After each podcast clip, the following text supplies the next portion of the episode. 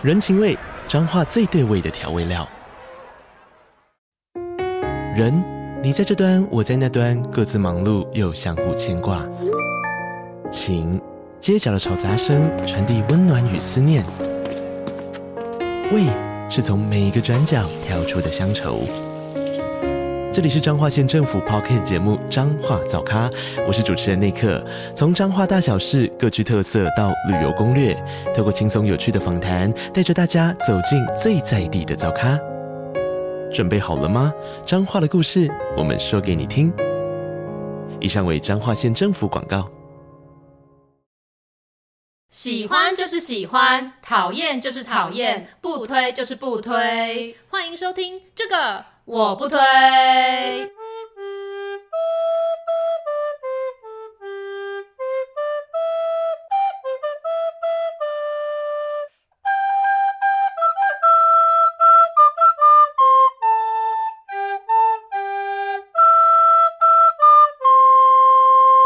Hello，大家好，我是编辑小姐 Yuli，我是瑶瑶，欢迎大家收听最新一集的这个我不推。哎、欸，今天的节目非常非常的特别，对，我也超期待的，超兴奋的，是我们第一次出外景，对，我们来到一个。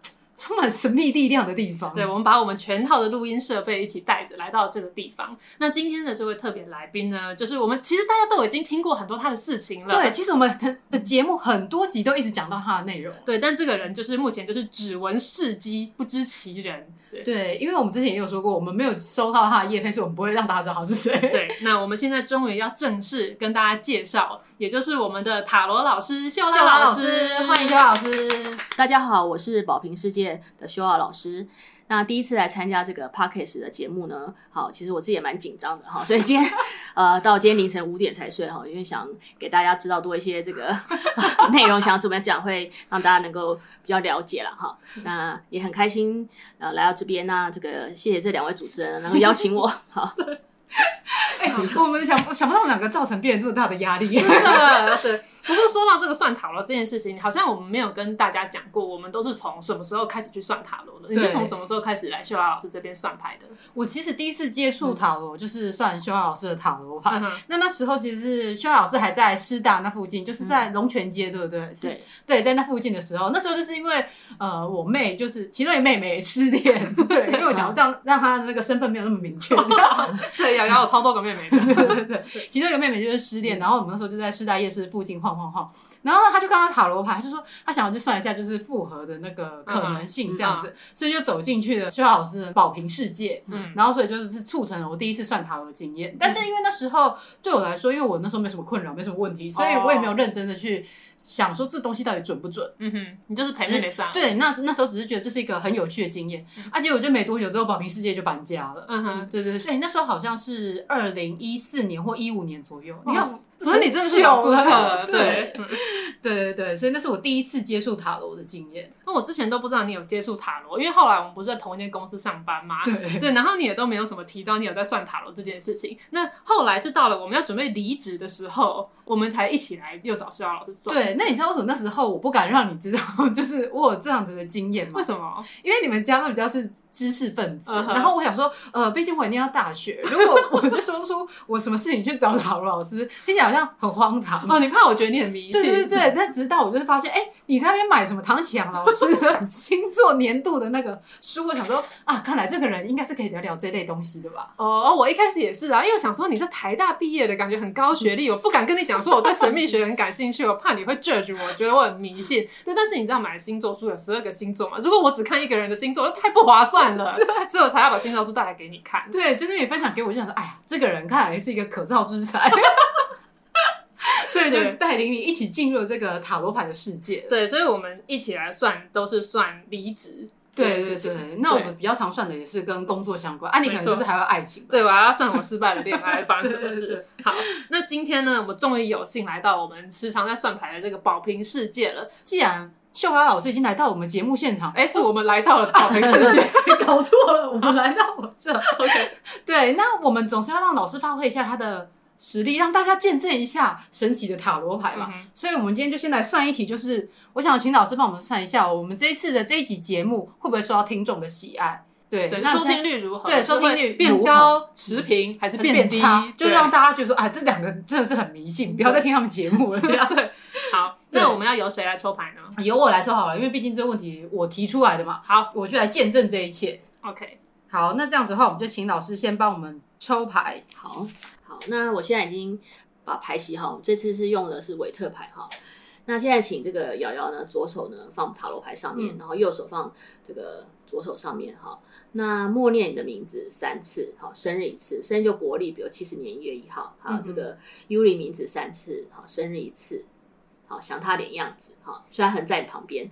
那因为这个节目是你们一起的，所以就是对方名字要讲，嗯，然后再讲你的问题，问题一次，然后就闭上眼睛呢，就默念，然后 OK 的时候呢，好，再张开眼睛。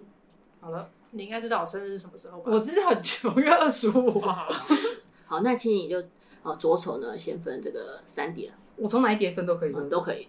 好，好，那可以请瑶瑶再讲一下你你刚才问的这个题目是什么吗？我问问牌，就是我们这一次这一集的收听率何如？呃，请你用左手呢，好，先抽三张，好，第一张，瑶瑶伸出颤抖的手，抽出了三张牌，第二张，因为我很怕等一第下三张，抽出来结果不好。好，再抽一张你自己。我自己。自己的状况，好，再抽一张 Yuri 的状况，再抽一张你们节目。我们的节目，这个我不推，哎、看起来不错哎、好。真的吗？好，我在乱解读。你这看我要牌说话，那刚才这个呃瑶瑶问呢，就是说呃这一集的收听率就是会好不好？好不好这样子哈。因为抽出来牌都是副牌，所以看起来还在一个过程哈，可能是这个塔罗主题还在一个过程。看起来呢，这个问题呢，应该是还蛮不错，应该这个蛮适合老少咸宜哈。这个这抽到这个 是呃金币石哈，代表这种三代同堂，所以可能这个你们这个愿举不是只有可能少数听众可以从小朋友、大人什么都可以听，可能这个可以包含蛮广，而且其实还看起来要带来丰盛哈。所以这个主题感觉这个你们做这个节目感觉是哎，可能都会可以符合很多人的需求。哎，那结果不错哎，决定决定权就是可能。可以看呃跟老师怎么配合哈，那刚好出现是这个宝剑皇后，宝剑皇后刚好是水瓶座，哎那我刚好水瓶座，所以可能 这个这一集节目可能在水瓶哦，对，那我们都是水瓶的，对，我好朋友也是水瓶，而且看起来这个节目让你们你们的这个节目会有一个大转变，可能是一个好的转变，对，所以我又红了，又红了，而且还重生呢，就是说整个是一个这种整个这个重 重整，你看又有钱又有这个好运来了，然后又可以。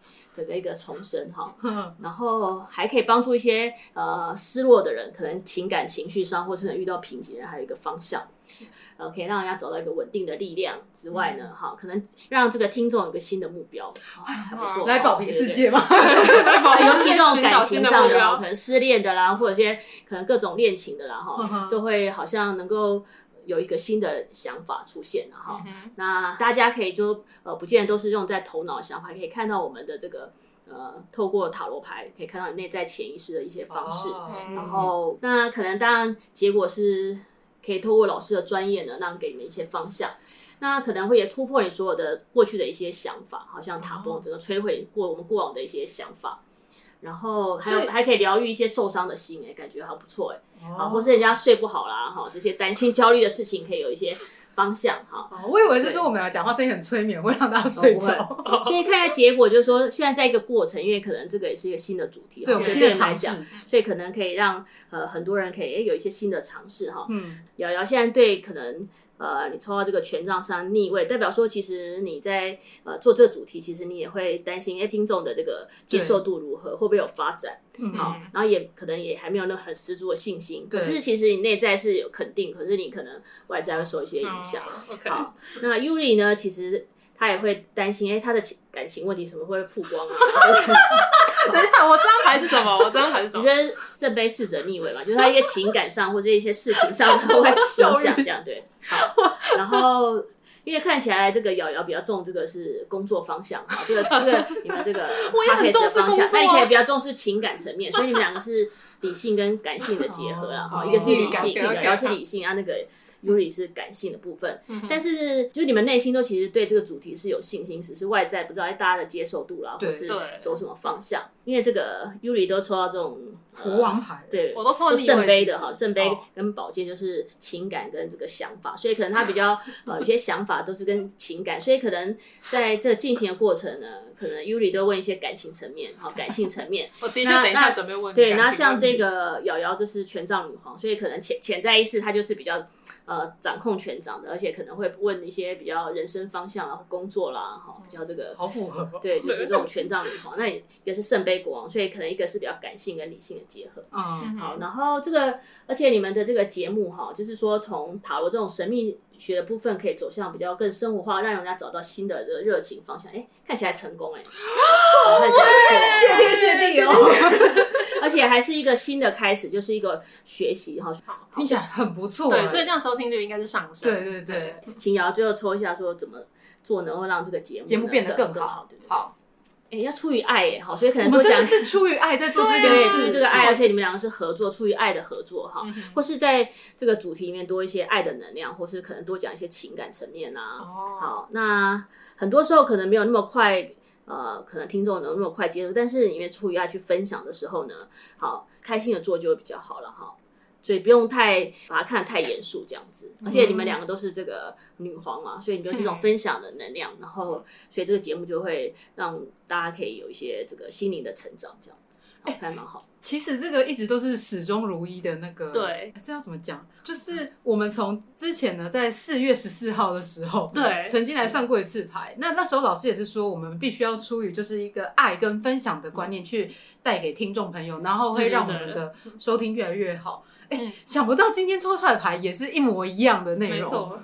那最后可以请这个瑶瑶再抽一下，说，哎，听众对这个节目有什么期望？好了，哦，好，可以看一下。好好抽，对对，不错，好。嗯，可能听众会比较想要一些务实，比较在金钱或工作层面，所以我不知道你们的听众是不是比较啊，因为你们可能讲职场，或是说可能遇到一些呃瓶颈的时候，怎么样去突破？因为可能现在很多人，因为现在在年终，很多人可能想要换工作，或者在，或是整个因为疫情关系，整个环境在改变，他们会担心自己的未来钱哈。好像你们你们感觉听众比较想要多清楚这个金钱工作，好像比较没有看到爱情啊哈。然后说怎么样帮助他们能够舒压啦，对不对？哈，对，因为毕竟爱情我们真的没办法带给他什么，我空白他失败，所以所以是？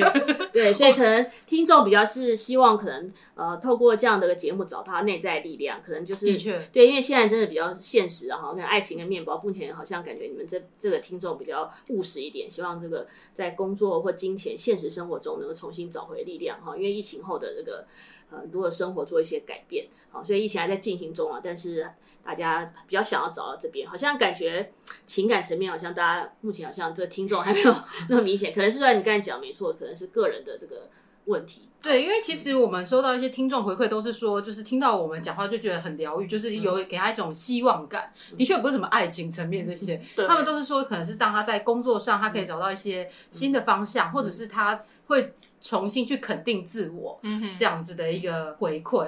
所以我们想说，就是其实跟我们的节目的宗旨是蛮符合的，这样子。对。好的，真是太好了，收到一个很好的结果，我有信心继续了。没错，好，那这样我们就来继续我们的访谈。对，那想要请问秀拉老师，就是你从事这个塔罗师的工作有多久了呢？可以跟我们分享一下你的职涯发展吗？好，那我自己玩塔罗牌大概已经二十几年，那真正从事这个行业呢，其实已经十三年了。哦、好，那当初会来从事这个行业，很多人问我这个问题，哈，再讲一下，就是呃，因为那那时候是因为男朋友劈腿，所以我这个心情很难过，然后也不知道。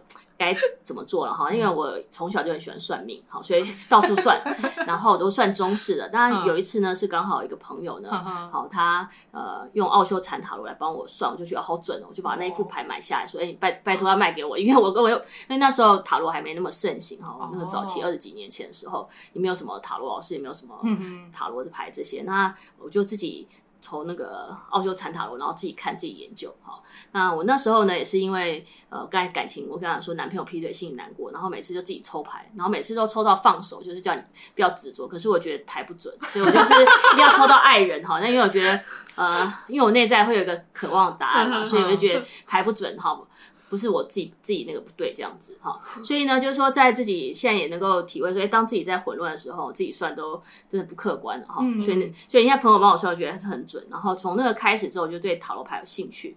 后来呢，是因为也因为我自己本身是呃学商的，我是气管系毕业的。哦，老师是气管的，对。然后呃，其实我从小梦想就是想当老师，但是我当老师想当国小老师哈。哦。那但是我就一直呃从以前考试都呃正式考都没考上，然后后来那个连那个国小师资班 也都没考上，这样考了好几年。你笑成这样可以吗？然后因为因为我们家都是老师家族了哈，我妈是幼稚园老师啊，然后我这个阿姨有这国中、国小老师，都是老师家族，然后从小觉得当老师好像这个很被尊崇这样子哈。后来呢，就是一个缘分下，然后我自己开了塔罗店，那我现在成为塔罗老师，也是一个老师啊。对啊。然后我因为我从事过的工作非常多哈，因为我从这个大学毕业有学学气管哈，所以刚开始呢就是去找气管相关的工作。第一个去的就是一个什么汽机车什么旅游协会，然后但是第一份工作的时候呢，本来觉得哎，因为我喜欢旅游，觉得还要做一些什么编辑啊，哈，还有一些去访问，觉得蛮有趣的。但是没想到老板因为太过有这个理念，好，那但是经营不善，我们后来都没拿到薪水，我就觉得就是这个人生第一个工作就是变这样。然后后来呢，我还去这个气管顾问公司工作，那工作又觉得不是我最喜欢的，我觉得还是喜欢当老师。我刚才讲，所以我就去安亲班或学校代课啦，还去幼稚园代课啊，反正。有相关的这个老师，我去做。本来觉得小朋友很很单纯，结果没想到，就是有时候开心可爱的时候像天使，可是皮起来也像魔鬼，有没有？而且可能我脾气太好，那学生有时候爬我头顶上难管教。好，但是我还是蛮喜欢这个小朋友。但后来就是一些呃因素才。后来我刚才说，慢慢走上这个塔罗的这个道路嘛。然后后来我还是有做，因为觉得这个老师当不成，那我就想要做别的。然后我也还当过保姆啦，呃，做保险啊，好直销啦，好卖衣服啦，摆地摊啦。哦，哦，那真的做过很多事。还有这个呃，做过这个什么呃，身心灵工作，就是那种身心灵课程招生这样子。哦，所以我做了蛮多工作的。然后因为那时候我不知道自己的人生方向是什么，所以呢，我就是这里做做那里做，都做不到半年一年，我就会换工作，因为不知道人生在哪里。Uh huh. 所以我以前常去算命，就常问那个算命的老师：“哎，那我到底适合做什么？”哈，那刚好在一个缘分上，那时候我呃去身心灵这个中心做这个业务嘛，然后刚好遇到我们老师，我们老师是英国人哈，叫曼格拉。然后他那时候就是有个个案，就是塔罗牌，用塔罗牌跟生命灵数来算。那那时候因为我是要招生，所以好像自己去顺便了解自己。嗯嗯。那我就问老师说：“哎，那我的未来在哪里啊？我适合什么呃工作？适合什么对象？”那老师就算命盘，然后再配合塔罗牌，然后就才跟我讲说：“哎，我蛮有这个从事这个塔罗牌神秘学这个潜能。”那因为老师这样讲，我才知道说我可以，因为我本来只是塔罗牌，只是自己有兴趣好玩嘛，啊，只是从自己感情来这样啊了解好玩而已。然后后来呢，老师有开课，我就去跟我们老师这个上课。然后从这样的开始，那学了之后，我就发现，哎，很神奇的，好像在这个塔罗里面，不用像别一些其他的这个行业，我要花很多的时间，可是成果不是很好。可是好像好像我天生就有这样的一个天赋，然后很快就是好像就可以上手，然后帮在学完之后帮朋友算，他们都说很准哈。那那我就觉得，哎，这好像是我可以未来可以。呃，从事的行业，那我会从事这个塔罗牌行业，只是因为那时候刚好我人生的低潮，然后反正从那个身心的行业，后来我就是呃离开那边呢，然后突然又失去人生方向。那那时候我已经呃人生已经快要四十岁，那我觉得，那我这一直换来工作，那我到底还能做什么？然后后来我在呃桃这里是是卖那个宠物衣服这样，对，所以什么都有做过。对，那时候是因为我第一次开这个宠物塔罗宠宠物衣服店啊，不塔罗宠物衣服店，就是在那边卖狗衣服。然后我就在想说，哎，那我人生走到这里怎怎么只有变还变卖狗衣服，还帮狗穿衣服？想说 我们还都是服务人，还服务这动宠物这样子，很可爱，对不对。然后有一天呢，我就是呃，因为我以前上过很多身心灵课程，然后突然有想到那个呃，我参过一个成功与富足的课程，老师就问说，呃，你未来你想做什么？你可以闭上眼睛去想象你做什么是最开心的。然后那时候呢，就就想象那个画面，我闭上眼睛，我就觉得我在一个牌桌，好一个牌桌上面，然后帮人家算牌的时候，那时候最开心。所以我突然有一个那个影像呢，好像颠跑出来，然后我那时候就想说，哎，那我很想来开个塔罗店哈。那刚好那时候要开的时候是。二应该是二零零八年这个年底的时候哈，嗯、那后来刚好二零零九年那个黄姓少年事件有没有？就是那个阿扁的这个事件，那个塔罗事件，而且那时候刚好是塔罗蛮盛行的。那个在东区呢，好顶好名店城里面呢，大概四层楼里面大概有二三十家。对对对对，哎，是不是要跟大家补充一下，就是阿扁跟黄姓少年这个事件到底是什么东西？对，因为我怕有一些太过年轻的听众不清楚，嗯、就是当年就是阿扁因为被抓到贪污，然后好像有一位黄姓少年，嗯、因为他在。二零零八那个时候，他是十六岁，嗯、然后他就是用塔罗牌帮阿扁算命，然后最后证实他是个诈欺犯。对，他但是他是算准的吗？应该是阿扁觉得准，不然他怎么会一直给他算？对，对，但是这是当时新闻闹得还蛮大的，嗯、就是大家如果 Google 阿扁黄姓少年，嗯、就可以找到很详细的系列报道。这样哦，所以是因为这也是因为有这个事件，所以台湾才会开始渐渐盛行塔罗牌这些。对，因为大家比较知道，因为其实这个神秘学已经发展就在国外，其实很盛行。那台湾其实只有少数人在做，嗯、那可能大家还不是了解啦。那就因为这个。呃，黄姓少年事件就新闻一报，大家知道说塔罗牌什么，连那个八十岁阿妈都知道塔罗牌。原来如此。对，八十岁阿妈就说，呃，有一次呢，有个阿妈来找我哈，因为她她女儿失踪，然后她来问我，就说一起圣名哈，她说那个我平常那看那个电视啊，那个黄姓少年哈，那个阿碧啊，那个哈，我要我要算那个这样子，然后 我就说哦，好好，你就进就请他进来，然后帮他算一下，然后就说他女儿那时候。其实失踪只是他可能在那个他的那个宗教这个里面团体里面有一些问题，跟上面的有一些问题，然后他只是去不避避风头，就是先冷静一下，可能过不久就回来了。对，但这个故事的重点就是一位就是八十岁的老妇人进来，她讲塔罗牌的时候，她就说阿碧啊，对对对对对，我们是阿碧啊，对对对对对，就是从那那个这样开始，然后反正结果后来那个呃，我们就算一下，说他女儿其实大概可能两三个礼拜后就自己回来这样子，然后真的话阿妈来找我就说，哎。你是一生会就准哎哈，就是他真的，他他女儿会来这样子，好，就是所以塔罗牌那连阿嬷都知道，对不对？好，因为一般的阿嬷都是只知道那个送命这样算命这样挂这样，对对对。好，那可不可以简单跟听友们解说一下这个塔罗牌运作的原理是什么？那为什么它只能算半年以内呢？嗯。那塔罗牌是其实是看我们的那内在潜意识。那我们内在潜意识，大家不知道我们听过潜意识哈？有，好意思哦，这样。那我们人其实分为这个意识跟潜意识，然后跟超意识哈。那意识就是我们头脑所想，大概只有百分之五到十 percent 是你了解的。那潜意识就是你潜在不了解，可能从前世，然后到你的内心的一些这个过程。好，那大概就在我们生命中大概是九十到九十五 percent 是你不了解的。那塔罗牌呢，就可以透过牌卡呢，好来，然后来这个看到你内在的这个潜意识的状态哈。因为很多的问题，其实我们内在知道答案，可是我们头脑会用很多的故事，就像那个连续剧八点档，然后编很多的剧情，其实根本就不用那么复杂。好，然后然后结果哎，看到这个你内在其实托牌卡就是很清，就是很清楚，你就说哦很准哈。那比如说有一个呃女性客来问说，哎，男朋友都不爱我，因为吵架嘛哈。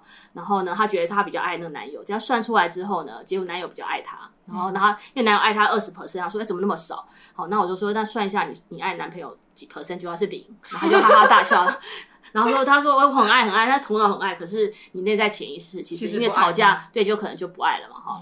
好，就是那个会影响那个状态。所以这个也可以呼应，就是老师刚刚说他你自己在帮自己算你男友劈腿这件事情，你一直不愿意接受，就是是分手牌这个的，就是因为你的意识一直告诉你你不想要，但其实你潜意识知道说是不适合在一起，是对啊。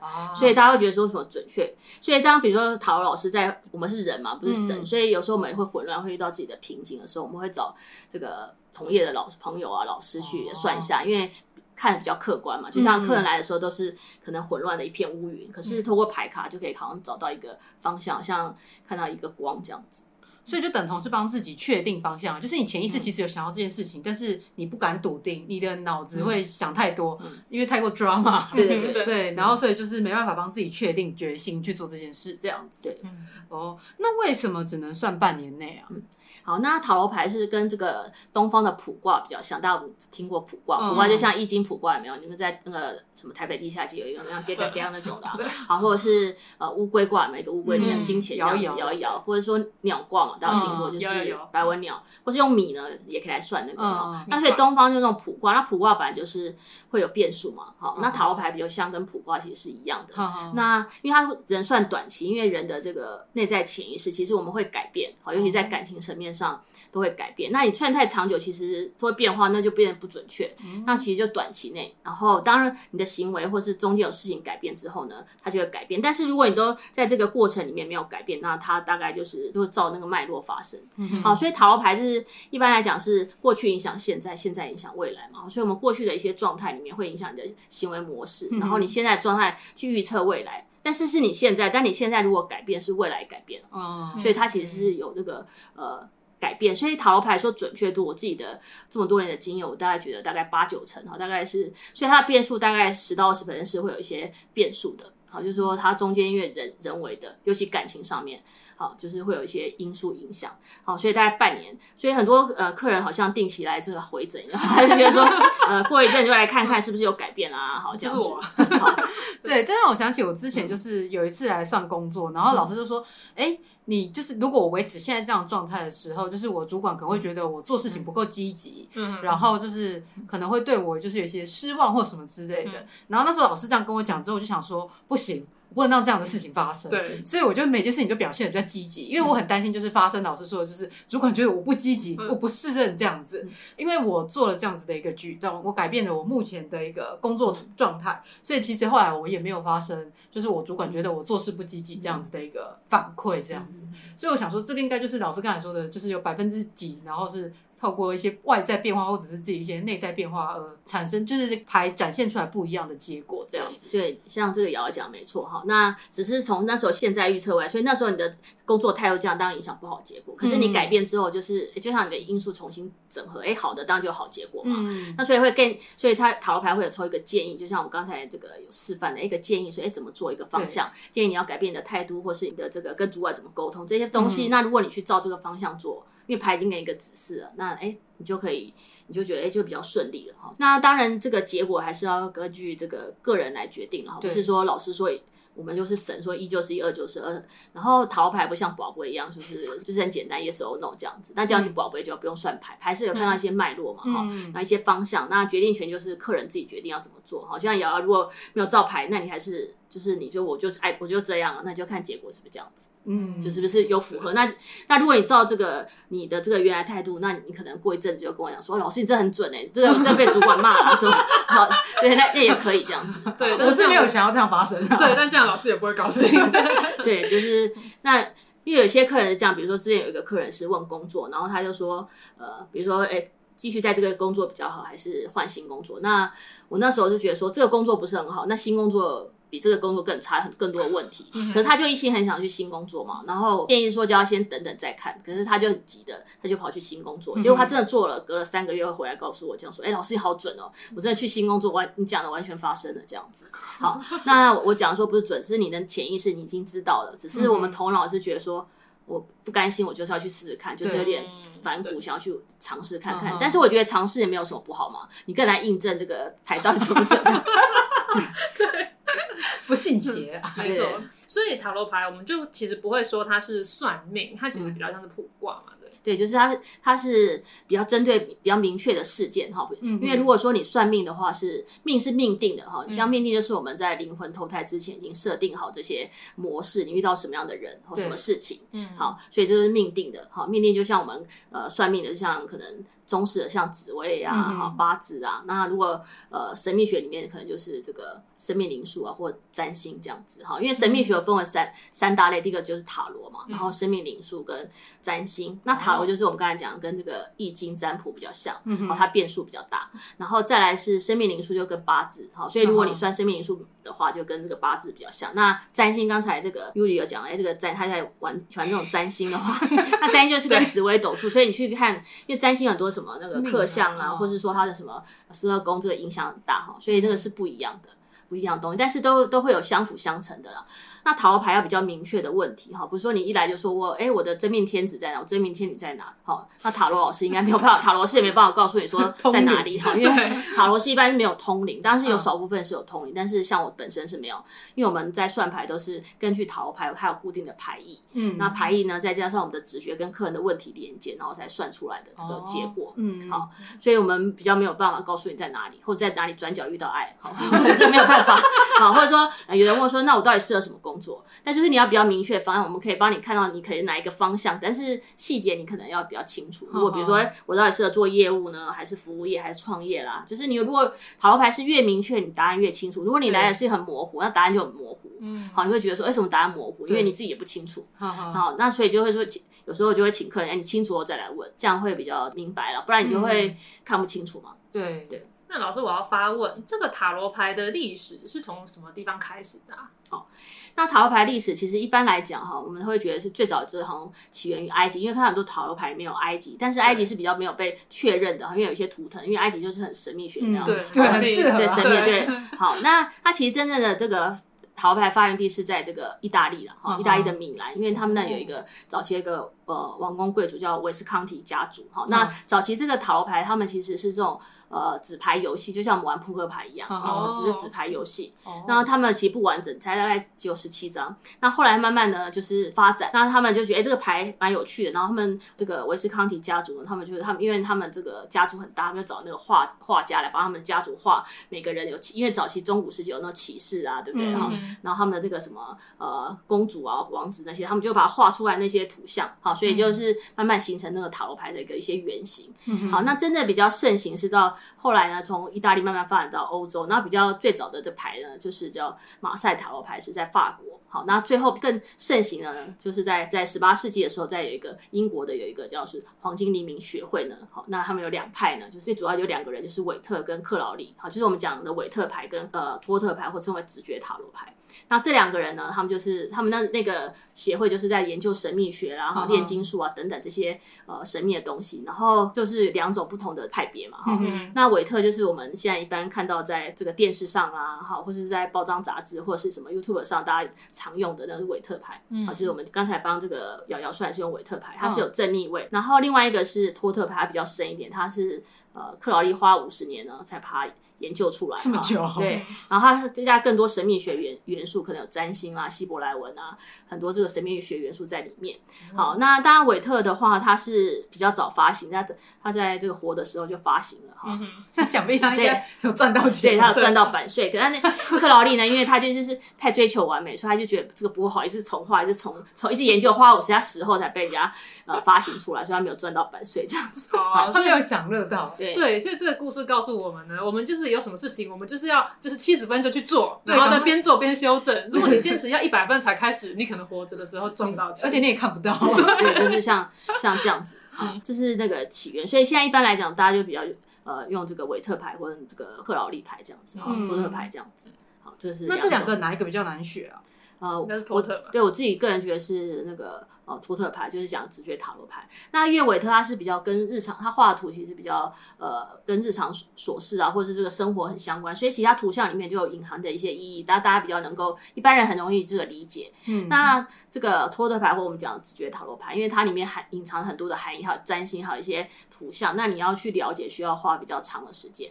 好，哦，那准确性其实我觉得都有准确啊，只是说我觉得这个样子直觉塔罗牌或托特牌，它可能算到更更深的，就是你可以看到生活整个层面。嗯、那那这些牌都可以互相运用，比如同样的问题，其实可以你用可以用韦特牌，也可以用托特牌。好，现在还有这流行这个奥修禅塔罗也可以。好、嗯，所以其实都是可以互相运用，他们没有什么冲突，要看你的问题。所以我们刚才讲塔罗牌要比较明确的问题，比如说感情，还是要工作，好，还是财运什么，就要比较明确。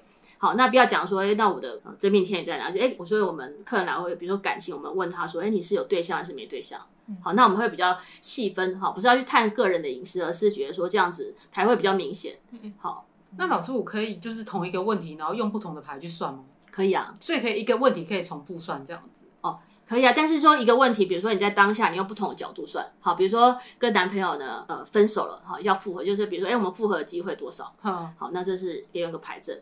好，那比如复合就二十 percent，好，那你就说，哎，他复合比较好，还是不复合？那就另外一个牌，就是可以相关的，你可以用不同的，就是同一个问题，你只是要用不同的这个角度去看，就可以用不同的牌来看。好，比如说跟这个男友的前世姻缘啊，好，就是都可以。那同一个问题呢，最好不要每天来算。好，比如说跟暧昧对象到底会不会在一起？好，那然后就是你今天来算，那明天来算，答案都差不多哈。就有什么到半，它可以维持半年，除非呃中间有一些变化，比如说暧昧对象都没有什么交集，哎，突然他对你很积极了哈，或是有发生什么事，哎，你们那你再来算比较好。那如果没有，就是可以至少维持半年都这样。那如果真的有的人就很急啊，就是那我就觉得至少你三天后再来算哈。对，除非有什么事情发生了，不然其实不会有改变，对，就没有什么改变，就是。那你不管用其他牌算，其实都一样，就好像同理可证这样。嗯嗯，说到这个，你让我想到上次有一次，我不是来问我跟就是某任交往对象，在交往之前，然后就问了对方，就在暧昧的时候，就是问了对方的出生年月日，然后还拿了照片，然后还问老师说说，哎、欸，老师这个对象，老师还会说，哎、欸，这个长得不错，跟你看起来有夫妻脸，之类的。每一任老师都说有夫妻脸。然后我记得老师是说，就是哦，这个可以可以交往，可是应该不长久这样子。然后我那时候就是硬要。对啊，就是还是去交往了，及时行乐。对，我想说还及时行乐。那可是也交往了一年多，快两年。我觉得那可能要先定义一下长久吧，因为一年多快两年，其实也蛮长的啊。每个人定义的长久不同。那其实一般人讲的长久，说我会不会有未来，会不会结婚，然后进下一步这样子。哦，结婚生子啊，然后更长久 在一起，这是正常正常人的长久。啊，你的长久是素食爱情里面保鲜期比较久一点的这些就是长久。哦，原来如此，你搞错面相了。对。但我记得很多次，我就是拿暧昧对象来问，然后老师都说这个不适合，或者这个不常见，可是我就是不听啊，就硬要，然后最后就验证老师算的蛮准的。恭喜你担任老师这个验证的，对对对，没错。那其实我觉得塔罗也是充斥着我们的生活日常，就是不包含是可能是在我们一些娱乐啊，或者是呃各种面向，其实都可以看到处处有塔罗的痕迹。没错。例如在音乐方面，好了，就是有像是 Hebe 田馥甄的歌，什么寂寞寂寞就好，他的 MV 里面就是有出现塔罗的意象，对不对？就像有出现这个维特牌的那个，比如傻瓜或什么宝剑三，就是三把剑刺上心嘛，因为他那个讲一点失恋的情感问题，然后塔罗牌刚好就会可以呼应他那个歌词这样子。嗯嗯，还有像是大。爱玲的爱玲玲啊，以及叮当的那个好难得这几首歌里面，其实都有很多有塔罗的意象在里面。Oh. 甚至老师刚才跟我提到一个我都没有看的，是那个陈宇演的那部叫什么？可不可以？你也刚好喜欢我。对，老师，你有看这一部吗？有。我那时候看预告片的时候就，就、欸、哎那么多塔罗，但我就很有兴趣，特别跑去电影院看这样子。Oh. 然后，然后那部那部片子呢，其实还蛮特别，大家有空可以看。就是他他们为了拍这部片，他们就特别研究塔罗，是用韦特的牌，所以他们又为了版权问题特别画。画类就是没有跟呃原始的牌完全一模一样，但大致上都是相同。然后他把用这个塔罗牌连接他的故事，还蛮有趣的。那里面有没有哪些是老师一看就是啊，这是个 bug，这怎么可能塔罗有这会有这样子事情发生的内容？嗯，可是我觉得他这部电影其实比较没有这样子，比较是真的蛮符合塔罗那个现象，因为他有根据塔罗的脉络，比如出现爱人，就是这个这个对象出现了啊，好，或是他可能出现死神，这时候不不应该告白，不应该做什么哈，所以我觉得这一部片呢，真的比较有根据塔罗的系统。那我之前看过一部外国片哈，叫做呃圣杯骑士哈，那圣杯骑士如果在塔罗牌里面就是一个白马王子，一个情感层面，可是后来他他里面也是用很多塔罗牌元素，但是他演出来都不一样。所以它其实只是用那个排的那个名称，可是他其实并不完全照那个牌意的那个内容。Oh. 所以我觉得那部片是我，而且那部片好像演的蛮长的，它是很多的故事，它只是用个牌来定义它这样子。Oh. 但是就是呈现一个现象，比如说他现在出现一个这个呃隐者，就是他现在一个人，然后就就是符合这样。那我就想说圣杯骑士，我刚才讲的，哎，是一个白马王子，一个情感好像一个。很真诚，可是看起来那个不是那个，好像是玩咖透过这个情感啊，然后来疗愈他自己啊，所以他的这个定义就不同。那我刚才国片那一部，我真的觉得他是比较符合用塔罗牌的这个，他是有那是有做功有那个做功课，而且他们实际上有去去研究符合这个塔罗牌，所以这我真的觉得塔罗牌可以生活化，因为我们刚才讲塔罗牌是属于那种神秘学，好像很很神秘、很不了解一种未知，大家觉得大家很想要去看探寻是什么，可是其实他可以把神秘学，因为现在的时代已经不同哈，就那种。生活化，因为现在是呃宝瓶时代嘛，哈，就是宝瓶宝瓶座就像水瓶座是这种天王星，所以现在人其实呃从两千年以后，你看大家的想法都不一样，哈，然后而且很多这个两尤其两千年以后的人，很多都是高龄转世，所以大家的那种变化速度非常快，然后这些东西就是可以把这些很神秘学的东西变得生活化，或者大家会实实际上去运用，所以我觉得是时代不同，好跟早期的那个双鱼时代是不一样。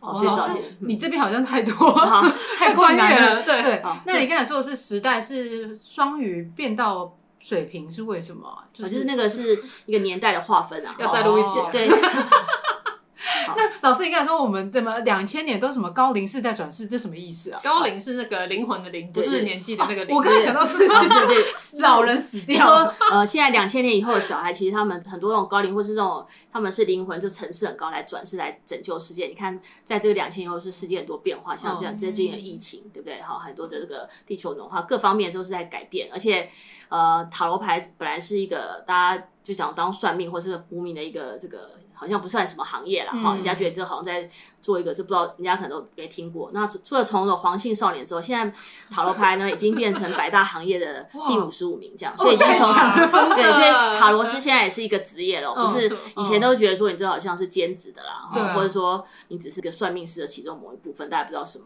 嗯，现在已经变成一个职业，所以你看现在的行业都不一样。现在你看各种行业都有，像连这个 Podcast 可能也可以变成一个行业，对对对对，或者是 YouTuber，那以前那种什么 YouTuber 好自自媒体的，所以这是时代的改变，就会。这个这些新的行业出现，这样对啊，哎、欸，其实像时尚产业也有很多塔罗牌元素出现。嗯、我记得迪奥尔在二零二一年他们的高定的服装上面就有用到很多塔罗牌的元素。哦，对啊，所以塔罗牌其实也不只是算那些很大的命题，就是那种什么感情啊、工作之类，很多日常生活的东西也可以用塔罗牌来算。但是我会分享一下，就是我之前有算过的一些比较日常生活琐事的一个经验。因为之前的时候我们就是要找房子，就是要换到大一点的房子，但是因为又有预算的考量，所以那时候其实我们就是。也想说，哎，不知道方向，不然来问一下老师好了。嗯、对，所以我们那时候找就是秀雅老师，那我们就摊开，然后选了几个地区，然后请老师帮我们算这样子。嗯、然后后来反正就是挑定了一个区域，并且符合我们的预算。就隔没多久，我们就真的找到那区域的房子，而且还是在那个预算内。嗯哼，而且你现在还住在那里，我就觉得这其实也蛮神奇的。这样对。那之前我有一次也是找房子，然后我也是挑定了几个区域，然后翻牌之后，我就说我要问大安区，然后老师就说那边太贵了，你住不起。不要浪费牌啊！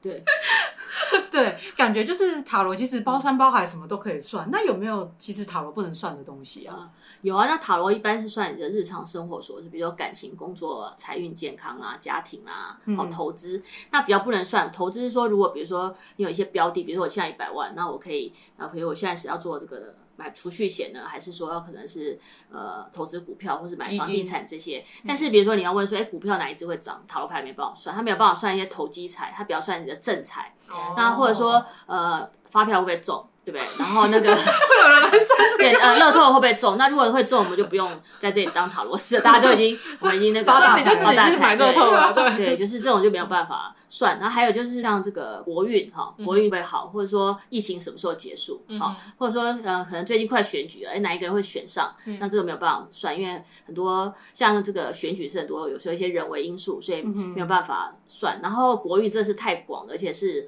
这个是神在决定，这宇宙在决定哈，疫情这。不是我们能够决定，牌跟没有办法，牌是比较针对个人，因为我们刚才讲的是潜意识，嗯、那因为可能这个整个这个环境的改变，尤其也许是集体潜意识影响或什么，哈，那当然那个是比较广的，不是我们在讨论范围能够范围能够算的。嗯哼，那还有在健康部分哈，就是说。一般来讲，健康我们还是会请他去看医生，因为 身体的疾病有时候是你的器官问题，那有时候是我们的这个器官老化或是有受受损嘛，哈。嗯、那塔罗牌看健康是看你的这个心理潜意识部分，因为有时候我们的健康是可能心理因素引起，比如说工作压力，还是家庭因素，或是可能情商的时候久了是不是就会有一些疾病产生？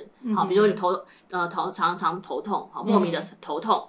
但是看医生又看不好，后来从塔罗牌来看，哦，原来是情商，他可能内在是受到这种呃这种情商，以前长期的，然后觉得自己不够好啊，然后这种呃常就头痛啊，或是或是可能工作压力太大，有的是工作压力太大，然后常被老板骂或常被 fire 掉，他觉得说人生很没有价值，然后他就觉得。好像头很痛，没有就觉得好像这个就会胡思乱想这样子。像我最近腰痛，所以等一下来算一下，是不是因为感情不顺，太多失败感情，导致髋关节就是有点退化。对，有可能是这样的，或者说呃，举举个例子，就是说像有一个客人呢哈，来问一下，他是脚伤哈，就是都不会好，附件都不会好，已经大概快半年都不会好，然后他来算牌说什么时候会好，然后看起来呢，那时候只是说他可能好的机会大概半年内大概好了四十 percent，然后那六十 percent 到底什么问题？后来。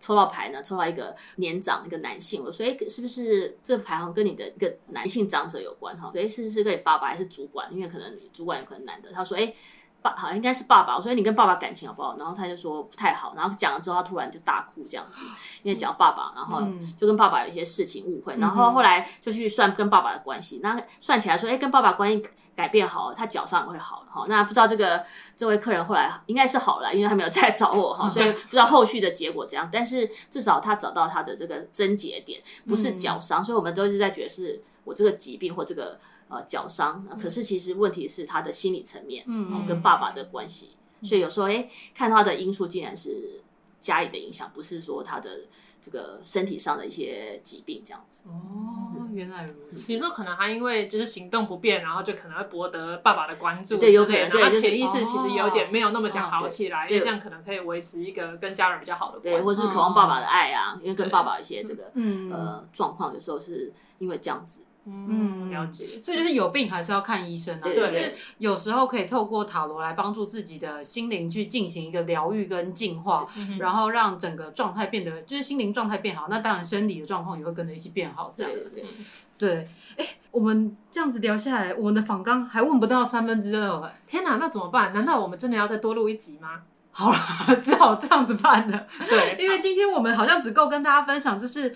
塔罗的起源以及它的基本运作大概是什么样的一个形式？嗯，那我们就把大众占卜留在下一集好了。对对，所以我们在下一集呢会跟大家分享，就是呃关于一些塔罗的秘辛，嗯、就是老师担任塔罗师啊，就是遇过哪些就是形形色色的人，对，然后有什么秘辛，以及还有塔罗老师职业的职业风险哦，对对对对，职业伤害。最后呢，就是可能会再跟大家一起来做一个大众占卜的部分。那这就是我们下一集的。内容我先跟大家预告这样子，好好说了这么多，我们的结论就是喜欢就是喜欢，讨厌就是讨厌，不推就是不推。塔罗牌只是解读状态，不是塔罗老师有多厉害，准的是人，不是那副牌。那我们今天的节目就到这边，感谢大家收听，我们下次再见，拜拜。